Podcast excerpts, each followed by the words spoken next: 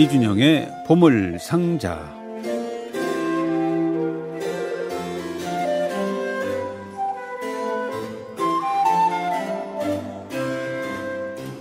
예, 수요일이면 우리에게 아름다운 음악을 보물처럼 선사해주는 예, 이준영 씨를 만나는 시간입니다.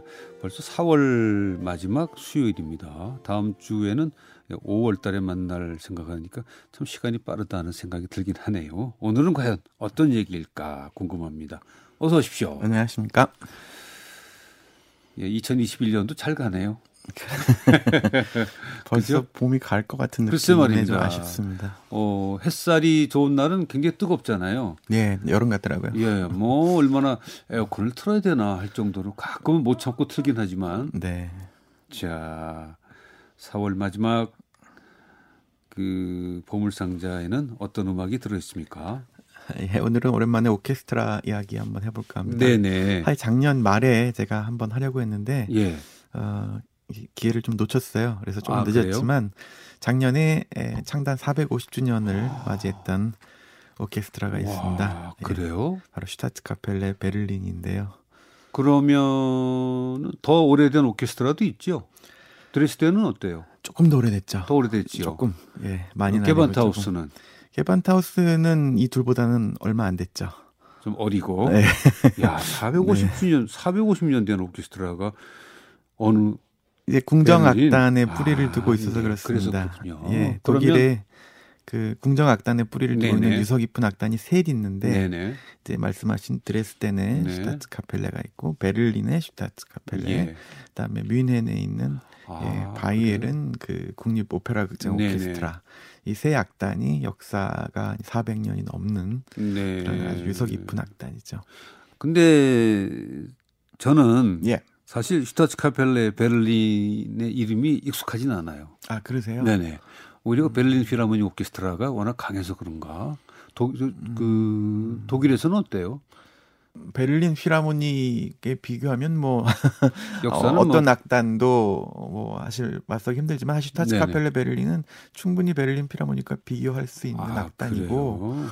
어, 역사를 봐도 항상 베를린에서 이게 라이벌이랄까, 네네. 혹은 항상 이렇게 쌍벽을 이루는 악단으로 예나 지금이나 평가받고 있습니다. 그렇군요. 하기야 뭐 서울에 우리나라에도 뭐 네. 시향이 있고 KBS가 있고 네. 뭐, 뭐 경기 필드 있고 뭐 여러 가지 뭐 네. 오케스트라가 있는데 에, 그 독일에야 더 많은 오케스트라가 있겠죠. 우리가 아는 건 아주 한정적이겠죠. 다만 선생님 지 말씀하신 것처럼 존재감이 조금 그, 그 20세기 중반 이후에 살짝 희박해진 것은 네. 예술적인 이유라기보다는 정치적인 이유로 아, 그래요? 베를린이 분할되면서 네네. 베를린 필은 서베를린에 속했지만 네. 슈타츠 카펠레 베를린은 동베를린에 속해서 아, 동독악단이 되었어요. 드레스덴도 동독악단이고. 예, 예. 그러면서 네. 아무래도 서방 세계는 이제 조금 아, 덜 알려지게 그 되는 계기가 되었죠. 예. 동서 냉전 때문에 제가 잘 모르겠어요.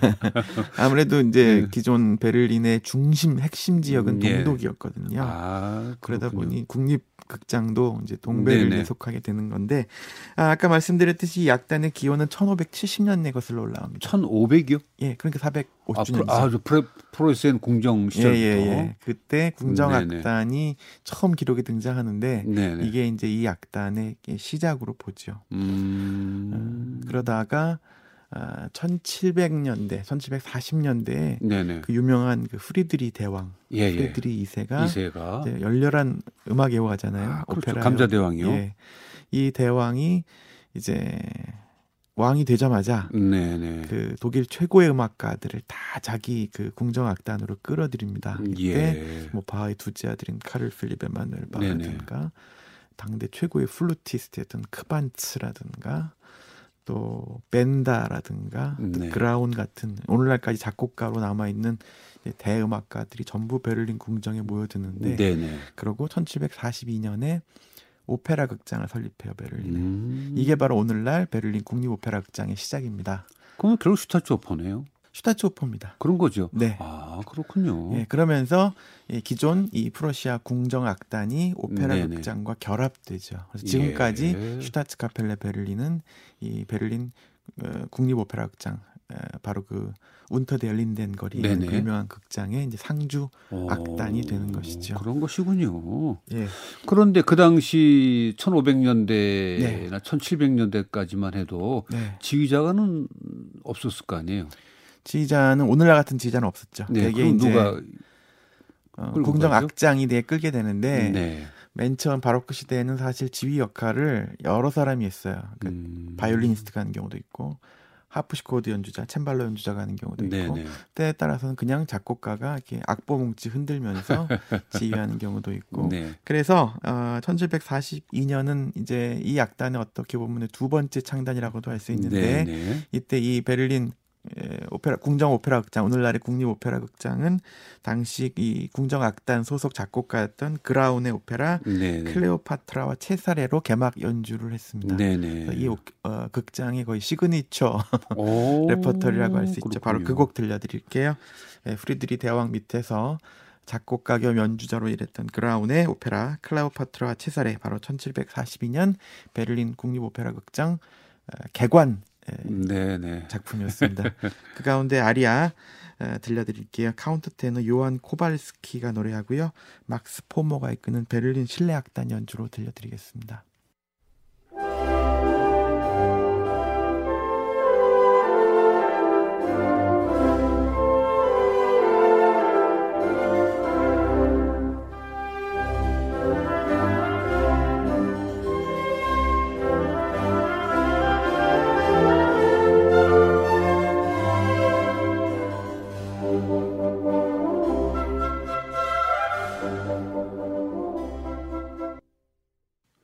예, 카를 하인리 그라운의 오페라 클레오파트라와 체사레 가운데 음, 일 시에로 논뷰 도나레. 예. 맞습니까? 맞습니다. 무슨 뜻입니까? 네, 그 이제 사랑을 호소하는 그런 아, 아리아입니다. 그렇습니까? 예. 체사레는 시저군요. 시저. 맞습니다. 율리우스 카이사르. 시저를 예. 독일식으로 읽은 발음인가 보죠? 이탈리아식. 이탈리아식 세자레. 시저는 영어식이죠. 영어식으로 예. 그렇군요. 예. 이때 이 당시 1742년 당시에 오케스트라는 몇 명 정도가 구성이 될까요? 음, 그때 그때 다른데 네. 대략 한 30명 정도였다고 보시면 예. 아, 그럼 오페라 극장 그 사이즈에 따라서 가겠군요. 그 규모에 따라서. 그렇죠. 네. 음, 자, 오늘은 슈타츠 카벨레 베를린이라는 450주년을 작년에 맞은 네. 오케스트라를 소개해 주고 있는데요. 뭐 특별히 이 오케스트라를 우리가 기억해야 될 일이 있을까요? 아주 훌륭한 오페라 극장이고 훌륭한 오케스트라죠. 우리가 알만한 분들의 지휘자 또 연주자들이 거쳐갔겠죠. 아, 그럼요. 역대 그 이 극장 악단의 음악 감독은 화려합니다. 뭐 네. 마이어베어 같은 네네네. 스폰티니 같은 그 작곡가부터 20세기에는 카라얀, 에리히 클라이버, 아. 콘비츠니, 스위트너 그리고 현재 다니엘 바렌보임까지 네네네. 독일 최고의 지휘자들이 어, 음악 감독을 카라얀도 거쳐갔군요. 카라얀이 이제 2차 세계전 끝날 때까지 바로 이 예, 오페라 예. 극장의 지휘자였죠. 네네. 네. 칼로스 크라이버의 아버지인가 보죠? 네네 맞습니다. 네. 에리히 클라이버. 아들보다 더 훌륭한 지휘자였죠. 예. 어떻게 더 훌륭해요? 우리는 뭐 칼로스 크라이브를 훌륭하다고 아, 생각하는데. 아, 칼로스 크라이브도 대단한 지휘자인데 네. 에리히는 더 대단했던 것 같아요. 아, 역사적으로. 그 준비한 곡이 칼 마리아 폰 베버인데 베버도 혹시 여기서 근무했던 적이 있나요? 베버는 드레스덴의 지휘자였는데요. 네네. 네, 제가 이 베버의 마탄의 사수를 넣은 이유는 바로 이 곡이 베를린 슈타츠 카펠레에서 초연되었습니다. 아, 마탄의 사수가. 네, 네. 18세기, 19세기 접어들면서 이제 궁정 오페라 극장이 점점 시민에게 더더 확대되고 네네. 일반 콘서트 공연도 하고 그렇게 됐는데 그러면서 뭐 우리가 잘 아는 바그너나 뭐 리스트 이런 작곡가들도 와서 예. 지휘봉을 잡았고 그렇군요. 예, 그리고 베버의 마탄의 사수나 또 뭐 니콜라이의 윈즈와 유쾌한 아낙네들 같은 곡은 모두 이 예, 베를린 슈타츠 카펠레에서 초연되었습니다. 그 당시 오페라는 뭐다 이탈리아 이탈리아어로 거의 다 됐을 텐데 독일어 오페라의 시작은 역시 그 모차르트인가요? 사실 시작은, 시작은 바로크 시대 텔레만 같은 작곡가들이 네, 있었어요. 네, 독일어로 된 오페라를 썼죠. 다만 네네. 이제 말만 독일어였지 음악 양식은 당시인 국제적인 오페라 양식인 이탈리아 양식이었는데 에, 독일어뿐만 아니라 독일적인 어떤 요소들이 들어간 독일 오페라의 시작은 흔히 이제 모차르트를 이야기하지요. 그렇군요. 베버거는 어때요? 마타네 사수는? 마타네 사수는 이제 모차르트의 바로 후계 뒤를 이어받아서 네네. 독일 국민 오페라의 출발을 알린 아주 음악사적으로 중요한 작품. 아 베버가 좀 모차르트 저기 처남이죠? 사촌 사촌 처남이죠. 예, 네 영향을 받았을까요? 너무 어려서. 어, 받았다고 봐야죠. 뭐 사실 모차르트 이후 작곡가 중에 모차르트 영향을 안 받은 아, 독일 음악가가 있겠습니까? 그렇지. 예. 어떤 곡 들어볼까요? 예, 유명한 사냥꾼 합창을 오토마르 스위트너가 이끄는 바로 이 슈타츠 카펠레 베를린 그리고 베를린 국립 오페라 극장 합창단 연주로 들려드리겠습니다.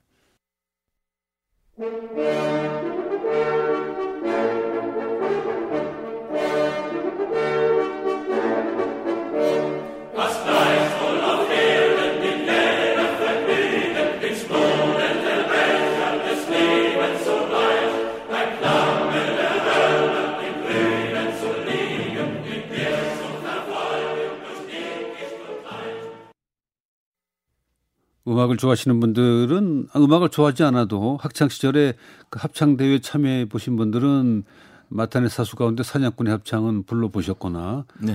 들어봤음직한 곡인데 오늘 그 베를린 국립 오페라 극장 합창단과 어, 슈타츠 카펠레 저 베를린의 연주 들어보니까 이 자리에 있었더라면 좀 뭐가 좀 감동이 훨씬 더 했을 거라는 생각이에요. 네. 그 운터데알 린덴 거리에 있는 오페라 극장은 현대 네. 기준으로 보면 꽤 크지 않은 극장인데 예. 아, 들어가면 참 아름답죠. 예. 음... 역사와 전통이 정말 살아 있다는 느낌이 네네. 듭니다. 극장이 작품일 것 같아요. 네, 그렇죠. 저는 빈 폭스 오퍼는 들어가서 아 폭스 오퍼요. 예, 네. 공연이 없어서 공연을 못 보고 아, 네. 그 관광으로만 봤는데도 올라가는 계단부터 뭔가 뭔가 다르더라고요. 네. 빈이나 베를린은 오페라 극장이 막 세 개, 네 개씩 있는 도시들이죠. 네네. 그런데 우리가 생각한 것보다 극장이 크진 않아요. 네, 에, 빈 같은 경우에는 슈타츠 오퍼, 그러니까 국립 오페라 극장만 좀 크고, 네네. 나머지는 게 크지 않죠. 이 여기는 어때요? 베를린은? 베를린도 그 이 극장은 작고요, 작은 예. 편이고요. 음, 도이치 오페라가 조금 큰 편입니다. 네. 그렇지만 역시 뭐 무슨 뭐 코벤트 가든이나 매트 같은 대형 극장에 비하면 역 네네. 작은 편이죠. 야, 우리도 오페라 그 상설 극장이 좀 생겨 뭐, 뭐 있긴 있지만 네. 상설로 공연되지는 않으니까 오페라 극장으로만 쓰지는 않으니까 상설 악단이 없으니까. 아, 이제. 그래서 예. 그런 거예요. 상설 악단과 지휘자 합창단이 다 있어야 이제 그 오페라 극장이 네. 상설 극장으로 작동을 할 수 있죠. 그건 결국은 경제 문제네요. 그렇죠. 네. 그 연주가들에 대한 급여? 뭐 경제적인 문제 그다음에 어떤 음악 그 저변의 음악 문화, 네네. 공연 관람자들 또 뭐 시민들의 전반적인 이해와 동의 네네. 이런 것들이 다 어우러져야 정책적인 뒷받침 이런 것들이 다 있을 때 가능한 이야기죠. 오페라가 우리나라에서 지금보다는 훨씬 더 네. 사랑을 받고 오페라가 존재해야 되는 특별한 이유가 있습니까? 반드시 그래야 된다. 그런 이유는 없겠죠. 그렇습니까? 뭐 개인적으로 오페라 아리아를 워낙 좋아하니까 우리나라에서도 정말 마음 놓고 원하는 만큼 오페라를 볼 수 있었으면 하는 바람이 있어서 그래요. 네. 자, 독일 오페라 얘기하면 뭐 리하르트 슈트라우스 빼놓을 수 없죠. 네. 네 슈트라우스는 바로 이 오페라 극장에서 19세기 후반부터 20세기 초반에 넘어간 한 20여 년간 바로 이 오페라 극장의 네네. 음악 감독으로 재직하며 어, 유명한 음악가가 되었습니다. 그러니까 아, 이 극장은 슈트라우스에게는 출세 발판이 된 곳이죠. 네네. 네. 출신은 베를린은 아닌데 이분이 뮌헨이죠. 그죠 뮌헨 쪽인데. 네. 아 그렇군요. 이 오페라 극장에서 음악 감독을 일할 때 이제 뭐 살로메나 엘렉트라 네네. 같은 오페라가 성공을 거두면서 슈트라우스는 일류 작곡가 겸 지휘자로 떠오릅니다. 아, 그렇군요. 슈트라우스 오페라 장미의 이름 가운데 왈츠 장면인데 바로 작곡가 자신이 지휘하고 슈타츠 카펠레 베를린이 연주하는 1927년 녹음입니다. 이제 100년 가까이 돼서 어, 네. 음질이 아주 좋지는 않지만 역사적인 가치가 있는 녹음이니까 슈트라우스가 지휘하는 슈트라우스 그리고 슈타츠 카펠레 베를린 연주로 한번 들어보시죠.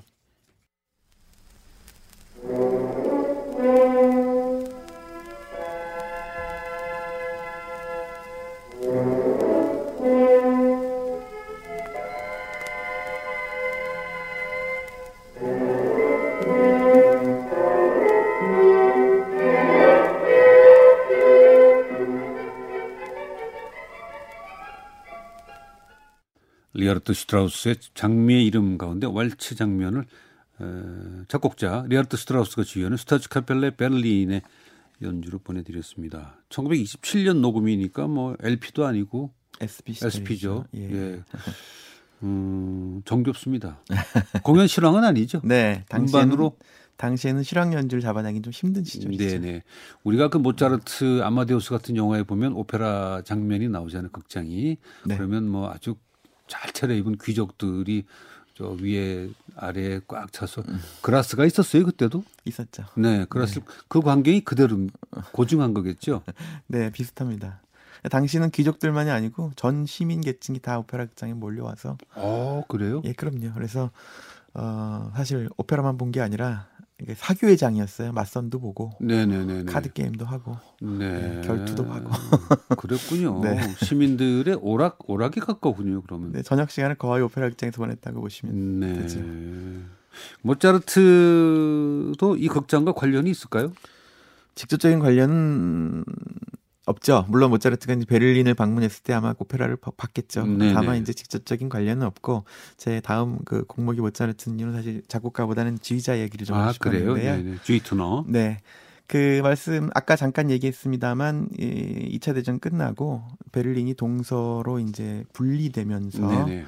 그 베를린의 악단들도 동서 베를린으로 이제 갈라지게 됩니다. 네. 네, 슈타츠카펠레 베를린 그 베를린 국립 오페라 극장은 동베를린에 속하게 돼요. 음흠. 그러면서 동독 악단이 되는데 네. 이때 그래서 음악가들이 동서 베를린으로 막 갈리는 혼란스러운 시기에 많이 쫓겨나기도 하고 스스로 네네. 이제 악단을 나오기도 하고 그래서 굉장히 어려운 시기였습니다. 이때 예. 에, 동독 출신 지휘자들이 계속 부임하면서 독일 출신 지휘자들과 오스트리아 지휘자들이 이제 네네. 악단을 다시 전쟁 전에 높은 수준으로 끌어올리는 역할을 합니다. 네, 그렇군요. 오트마르 스위트너는 아주 명장 지휘자죠. 음. 오스트리아 출신으로 독일 레퍼토리 최고의 지휘자 중 한 명이었는데 네네. 동독 시절에 20년 넘게 이 슈타츠 카펠레 베를린에 재직하면서 악단의 수준을 다시 전쟁 전 최고 일류 수준으로 네네. 끌어올렸다는 평가를 받고 있습니다. 서방에서 그러니까 서독 쪽에서 그 당시 이 두 분과 네. 필적할 만한 지휘자는 누가 있었습니까? 헤르베르트 폰 카라얀, 카를 뵘, 오이겐 요훔 아, 뭐 이런 지휘자들을 수 있겠네요. 예. 대단한 이름. 네. 모차르트 곡 한 곡 듣죠. 예, 바로 오트마르 스위트너가 이끄는 슈타츠 카펠레 베를린 연주로 피가로의 결혼 서곡 들려드리겠습니다.